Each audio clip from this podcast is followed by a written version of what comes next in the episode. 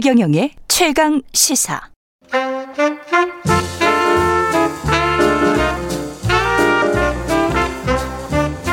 세상의 모든 뉴스를 탐구합니다. 김준일의 뉴스 탐구 생활. 네, 화제가 되는 이슈를 깊이 있게 파헤쳐보는 뉴스 탐구 생활.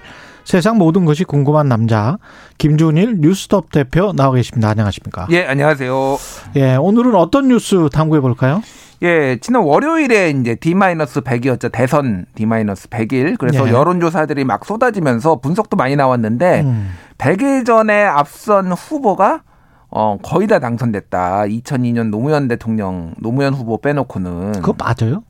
팩트는 맞습니다. 팩트는 맞아요? 팩트는 어. 맞는데 패턴을 좀 봐야 돼서 분명히 패턴 다르겠지. 패턴이 달라서 그거를 조금 예. 좀 유의하 유의 깊게 좀 봐야 돼요. 그래서 예. 그렇다고 한다면 이번에도 윤석열이 윤석열 후보가 될 것이냐 이제 예. 의문문을 가지신 분들이 있을 거 아니에요. 음. 그런 부분들을 좀 하나하나씩 역대 대선을 살펴보면서 좀 설명을 드리려고 준비해 왔습니다. 우리가 뭐 대통령 선거 직접 선거를 한 지가 사실은 얼마 안 됐어요. 음, 그렇죠. 예, 1987년에 13대 대통령 선거인데 그때 D-100일 앞두고 어떤 일들이 있었습니까? 일단 92년까지는 음. 여론조사를 그때 공표를 못 하게 돼 있었어요. 선거법이 예. 참 희한한 선거법이에요. 별 선거법 다 있었어요. 예. 예. 지금 선거법도 그다지 뭐. 음, 그 예. 문제가 많죠. 어쨌든 예. 근데 그래서 지금 87년하고 92년 같은 경우에는 음. 선거가 끝난 뒤 공개되거나 뭐 위법을 무릅쓰고 공개하거나 막 이런 것들이었어요. 그래서 이때 이제 갤럽이 한국 갤럽이 제일 오래됐잖아요. 예. 주로 이제 갤럽 거를 인용을 할 텐데 당시에 선거를 끝나고 2개월 뒤에 그러니까 어 선거비 끝나고 한국갤럽이 공개한 거를 보면은 2개월 전 지지율을 보면은 노태우 39, 김대중 24, 김영삼 21, 김종필 17. 어, 비슷하게 나왔네. 그냥 그대로 나왔어요. 예. 그대로. 그러니까 이때 기억하실지 모르겠는데 막판에 이제 그 음. 칼기 어, 폭파 사건이 김현희? 있어. 김현희 맞다. 2주 전에 2주 전에. 2주 전에 칼기 폭파 사건이 11월 말에 11월 29일입니다. 예. 그리고 12월 16일이 대선일이었는데 12월 15일에 음. 아, 국내로 압송이 되죠. 맞아요. 그 예. 26세였거든요. 당시 김현희 씨가. 그래서 저도 좀 어렸을 때 기억이 나는데 예. 얼굴이 하얘가지고 뭐 입에 예. 자살할까봐 재갈을 이렇게 물렸던 거가 기억이 나요. 아, 그래요? 예, 그거 예, 예. 기억까지 납니까? 예, 예. 저는 얼굴 하얀 것밖에 기억 안 나는데. 아니, 그래서 뭐 여담이지만은 나중에 예. 김현희 씨한테 반한 한국 그 남성들이 팬레터도 막 보냈다고. 맞아, 당시에. 맞아. 그거는 보도가 나왔었고. 보도가 나왔었죠. 예. 어찌됐든 근데 그때 전두환 아. 대통령이 무조건 대선 전에 데려와라. 그래가지고 그게 이제 외교문서로 공개가 되고 진실화해에서도 그게 나와서 이게 정치에 최소한 이용을 했다. 이거를 뭐, 어, 공작을 하진 않았어도 뭐 그런 것들이 밝혀졌죠. 어쨌든 전체적으로 보면은 음. 어, 노태우의 승리를 굳히는데 기여를 했다. 그 사건이 뭐 그렇게 볼 수 있을 것 같아요. 근데 어쨌든 대세는 그, 그대로 갔다. 그렇죠. 그때는 인터넷이 없었던 시절이라서 음. 저는 고등학생이었는데 진짜 찌라시가 있었어요. 음. 찌라시가 길거리에 있어요, 진짜. 그 불법 유인물이라고 했잖아요. 예, 예. 그런 게 막 떠 있고. 맞아요. 그 야당 인사들의 그 추문과 관련해서 음. 뭐 그런 것들이 많았었습니다. 그런 기억이 나네요. 그리고 이제 대중연설이 굉장히 흥행했던 그런 시절이잖아요. 맞습니다. 예. 뭐 보람의 공원 뭐 예. 이런데 뭐, 백- 뭐 100만 명이 모였네 그렇죠. 아니 10만 명이네 그러면서 서로 싸우고 뭐 이랬던 예. 시절이죠. 예. 예. 92년 그 다음에는 이제 92년 대선입니다. 음. 92년 같은 경우에도 이제 선거법으로 못 하게 돼 있는데 중앙일보가 당시에 위법을 무릅쓰고 보도를 했어요. 그 당시에 100일 전쯤에 보도를 한 걸 보면은 김영삼 33, 김대중 21, 박찬종 15, 정주영 10 음. 이렇게 나왔어요. 그러니까 이게 거의 뭐 그대 그러니까 이때는 이제 조금 더 뭐 지지율이 전체적으로 낮지만은 여기에서 조금씩 올리면은 거의 받은 퍼센테이지 그대로 갑니다. 아. 예. 그러니까 예. 신기하네요. 예, 예. 예. 그리고 그때 이제 초원복집 사건 아, 김기춘. 예, 예. 초원복집 사건 김기춘 그때 그거 나오면서 또 여당에 많이 유리하게 지역 감정 부산 어떤, 초원복지. 예, 예. 그 자극을 하면서 그래서 김영삼 후보가 김대중 후보를 8.2%포인트 득표율로 뭐 음. 여유 있게 누르고 이겼어요. 이것도 그대로 거의 구도가 같다 이렇게 볼 수 있을 것 같아요. 여기 복국은 맛있습니다. 전 자, 맛있긴 한데 그 정도인가? 예. 난 잘 모르겠어요. 사실은. 아니 저는 이뭐 뭐 역사가 네. 있으니까 가서 먹어보니까 네. 어, 이 집이 그 집이야 뭐 이러면서 음, 주차장이 음. 엄청 큽니다. 거기. 예, 예 맛있더라고요. 저는. 네. 97년 15대 대선 때는 무슨 일이 있었습니까? 아, 이때가 진짜 파란만장하다라고 예. 볼 수가 있을 것 같은데 자, 12월 18일이라고 D100일이 9월 9일이었어요. 예. 근데 이인재 후보가 9월 13일 날 어, 신당 찬당합니다. 탈당해가지고. 그러니까 아, 딱 100일 전에 거의 100일 전에 불사조 이인재. 예, 이인재가 예. 그래서 이때는 D92일 조사가 있었거든요. 이인재가 신당 창당을 하고 이제 조사가 있었어요. 예. 그때 김대중 29.9 그리고 이인재 21.7, 이회창 18.3 조선 11.6. 잘 기억이 안 나시는 와, 분들이 많은데 정말 인기가 좋았네. 이인재가 인기가 많았고요. 야, 뭐냐면은 뭐냐면은 김대중 후보가 대역전극을 썼다 이렇게 생각하시는 분들이 많아요 이때. 근데 이미 100일 전에 1등이었어요. 1등이었네요. 예, 이미 여유 있게 1등이었죠. 음. 이인재가 이제 나오면서 3자 구도가 크게 보면 3자 구도가 되면서 상당히 이제 그좀뭐 유리하게 됐다라고 보고 이때 보면 조순도 나오고 김종필도 나오고 그랬습니까? 예, 예.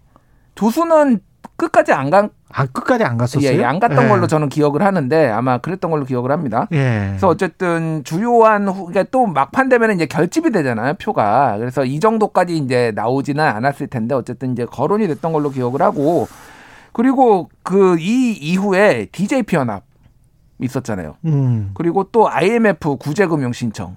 그렇죠. 모든 게 다 DJ한테 웃어줬다. 이미 100일 전부터 앞서고 음. 있었는데 지금 패턴이 뭐냐면은 100일 전에 앞서고 있었던 후보들한테 호재만 계속 나와요. 아, 그러네요. 예, 예, 예. 예. 그 사실은 IMF 환란 위기는 국가적으로는 재앙이었지만 그렇죠.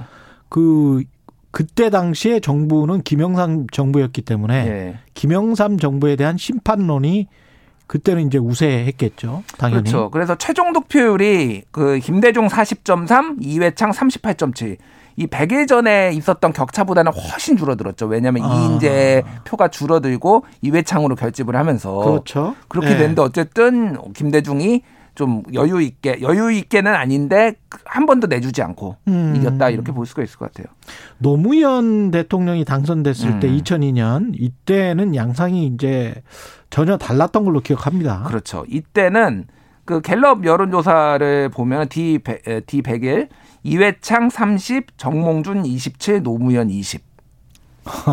그러니까 이거는 예. 도토리 키재기라고 하기는 그렇고 고만고만하게 큰 표 차이가 안 나게 쫙 세 명이 섰다라는 거예요. 이때는 이회창 후보가 앞서 있었군요. 앞서 있었어요. 예. 그러니까 이게 이제 역전패를 당했다, 역전승을 했다 이런 얘기가 나오는 건데 예. 이 여기에서 보시면 알겠지만 뒤에 박근혜 후보하고의 차이가 뭐냐면은 이회창이 그 압도적으로 앞선 게 아니에요. 근데 정몽준 노무현을 합치면은 거의 47%잖아요. 지금 27, 20 해가지고. 예. 근데 이회창은 30밖에 안 된다. 음. 그러니까 이게 많이 앞서야지 여유 있게 앞서야지 이게 승리를 하는데 당시에 앞섰지만 상당히 불안하게 앞섰고 단일화라는 변수가 이제 크게 작용을 한 거죠. 예. 그래서 뭐 11월에 단일화를 합니다. 음. 그러니까 그때 이제 뭐 이겨버린 거죠. 그리고 어. 마지막에 이제 파기 그 정몽준 후보가 대선 하루 전날에 이제 단일화 파기 선언을 했지만은 오히려 지지층 결집 효과가 있었다라는 거고 이때는 그 김대중 정부의 인기가 안 좋았잖아요. 근데 경제는 나쁘지 않았어요. 그러니까 음. 이게 좀 2007년하고 차이다라고 볼 수 있을 그러네요. 것 같아요. 예. 2002년 월드컵으로 막 뭔가 좀 이렇게 나라도 그렇죠, 붕떠 그렇죠. 있고 예. 막 그러면서 전체적으로 보면은 음. 뭐 이제 김대중 정부 심판론도 있었지만은 음. 정권 그러니까 전 경제가 나쁘지 않으니까 그렇게 강한 심판론이 있지는 않았다.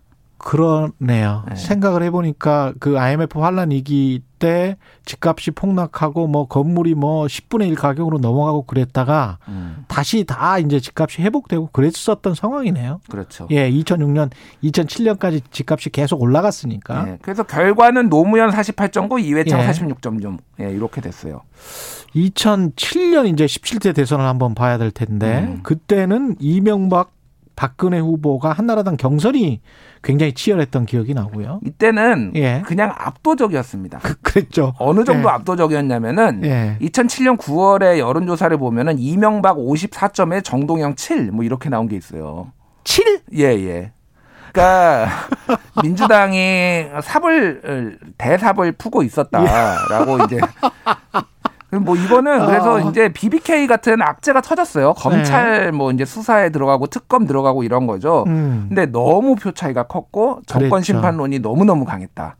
그리고 어, 검찰도 사실은 면죄부를 그때 줬잖아요. 대선 줬죠. 예. 일주일인가 뭐 열일인가 앞두고 예. 발표를 했지 않습니까? 발표하고 특검 들어가서 예. 그 대선 끝나고 특검 결과 발표되고 예. 뭐뭐 밥 먹으면서 했나 뭐 하여간 잘 기억이 안 나는데 그 특검 결과 이명박 아, 대통령 당선자가 들었던 기억이 나는데 예. 어쨌든 검찰 수사가 큰 영향을 미치지 못했 모르겠습니다. 예, 예. 예. 그러니까 뭐 거기에서 유죄가 나왔다고 해서 또 저는 그래도 이명박 후보가 됐을 가능성이 높다라고 봐요 개인적으로. 저도 예, 예. 예.